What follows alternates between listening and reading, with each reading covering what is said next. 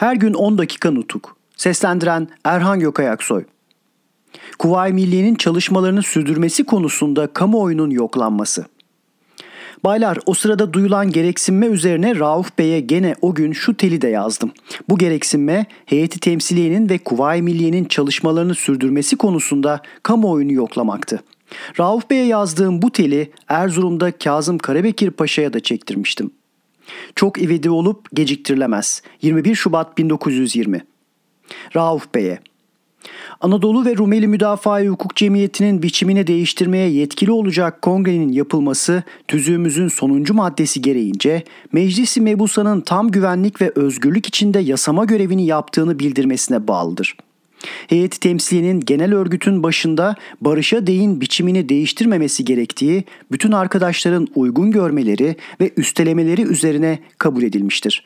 Oysa sanki hükümetçe özendirilen karşıcıl gazetelerin sataşmaları, ayağının açık saldırıları, hükümetin tutumu ve yürütümü, özellikle Sadrazam Paşa'nın bildirisi ve Meclis-i Mebusan'da Kuvayi Milliye'nin yasa dışı olduğunu ileri sürüp alkışlattıran söylevler, kamuoyuna ulusal örgütlerden yüz çevirtmekte ve heyeti temsiliyemizi güç bir duruma sokmaktadır.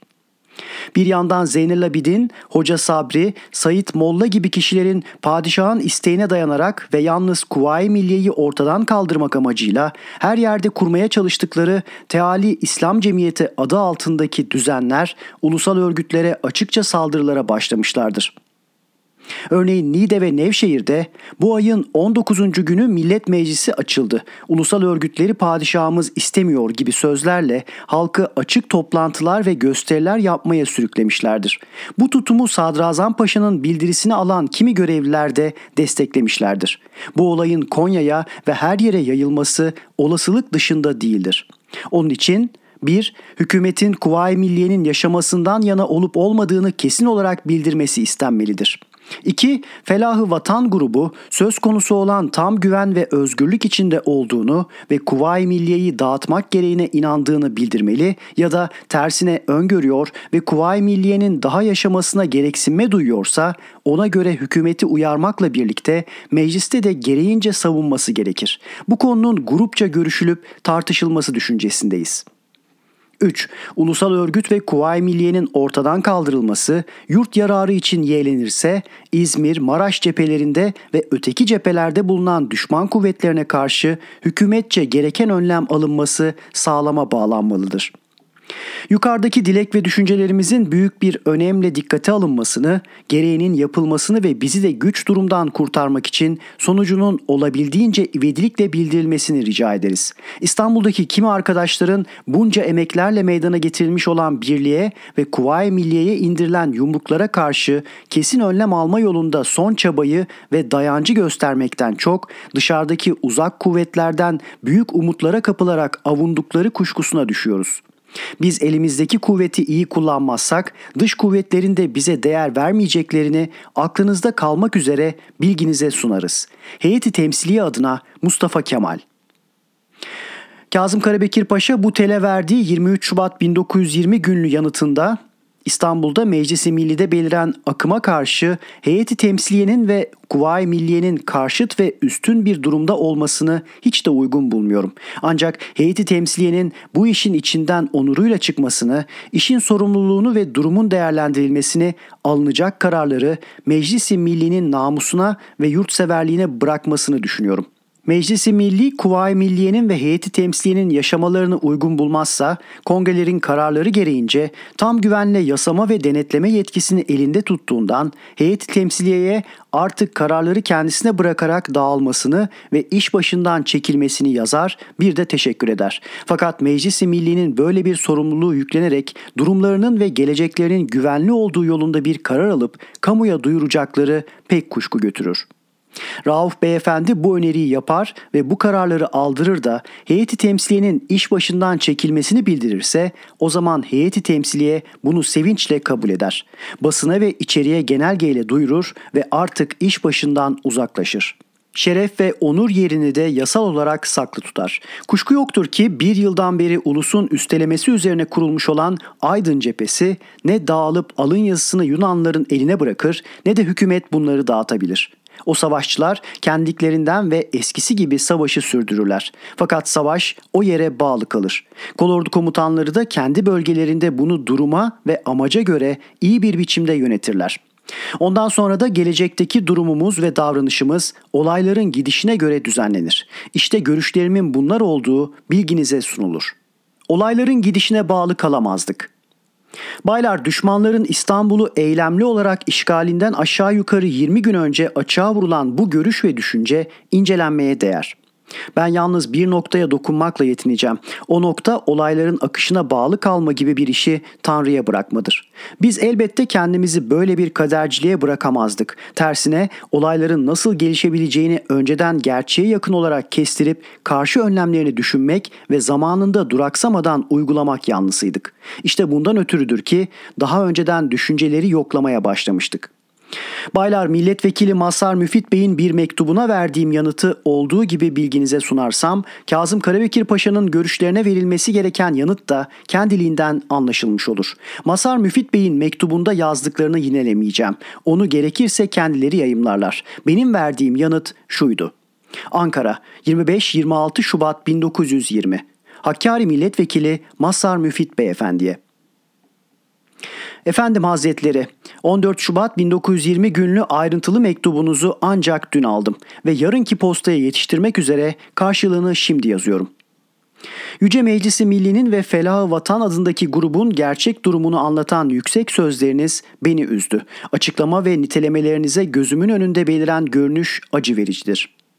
Zavallı ulus yaşamını, varlığını, geleceğini savunmak, korumak ve güven altına almakla yükümlü bildiği sayın milletvekillerinin gerçek ulusal ve yurtsal ödevlerini ilk anda ve ilk adımda unuttuklarını görüyor.'' Batılıların ve bütün düşman dediğimiz ulusların Türkiye'de Türklerde yetenek olmadığı gerekçesiyle her şeyin bizim için olumsuz olan her şeyin uygulanmasına göz yumdukları biliniyorken ve her birimiz ayrı ayrı bu sanının çürüklüğünü ortaya koymaya kararlı olduğumuzu ileri sürerken çıkarcı duygularımız, bencil tutkularımız bize her şeyi unutturabilir.'' Önce gelen milletvekilleri şöyle yapacakmış. Sonra gelen milletvekilleri böyle yapmış. Heyeti temsiliye şunu kendine yakın görmüş. Bunu bayağı görmüş.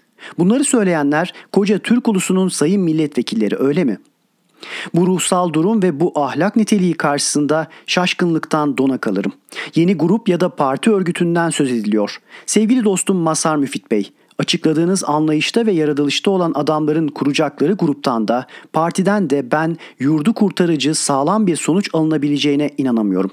Ben ve heyeti temsiliye adı altında özveriyle ödev yapan arkadaşlar bu yurdun kurtarılması, ulusun esenliği için ölünceye dek çalışmak isterken sayın milletvekillerinin durumlarından, davranışlarından ve aymazlık uçurumuna yuvarlanışlarından anlıyorum ki buna da izin vermeyeceklerdir.'' Anadolu ve Rumeli Müdafaa Hukuk Cemiyeti'nin örgütüne ve bu örgütün meydana getirdiği Kuvayi Milliye'ye dayanmanın gereği kalmadığını, çocukçasına ve aymazcasına davranışları ve eylemleriyle belli eden Meclisi Mebusa'nın ve Felah Vatan grubunun bu konudaki kesin kararının soruşturulup öğrenilmesini ve bize bildirilmesini Rauf Bey'e yazdık. Bu kararın tezlikle elde edilmesi için sizin de yardımınızı rica ederiz.'' Bu kararı verirken sayın milletvekillerinin toplantı yeri olan İstanbul'da 40 bin Fransız, 35 bin İngiliz, 2 bin Yunan ve 4 bin İtalyan kara kuvvetinin yığınak yaptığını ve İngiliz Akdeniz donanmasının Fındıklı Sarayı'na karşı demir atmış olduğunu göz önünde bulundurmaları gerektiğini hatırlatırım.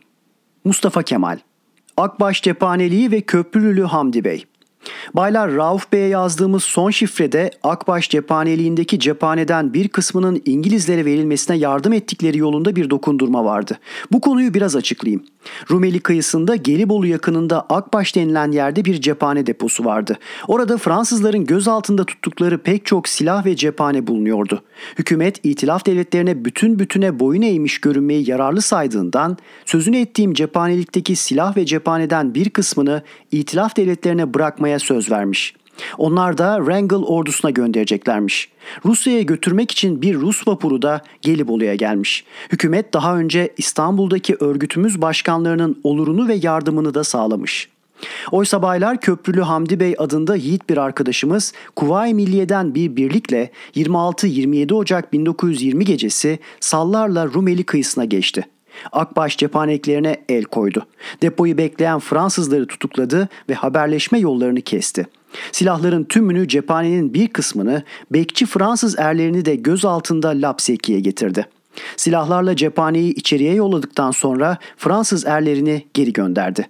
Akbaş deposunda 8 bin Rus tüfeği, 40 Rus ağır makineli tüfeği, 20 bin sandık cephane olduğu kestiriliyordu.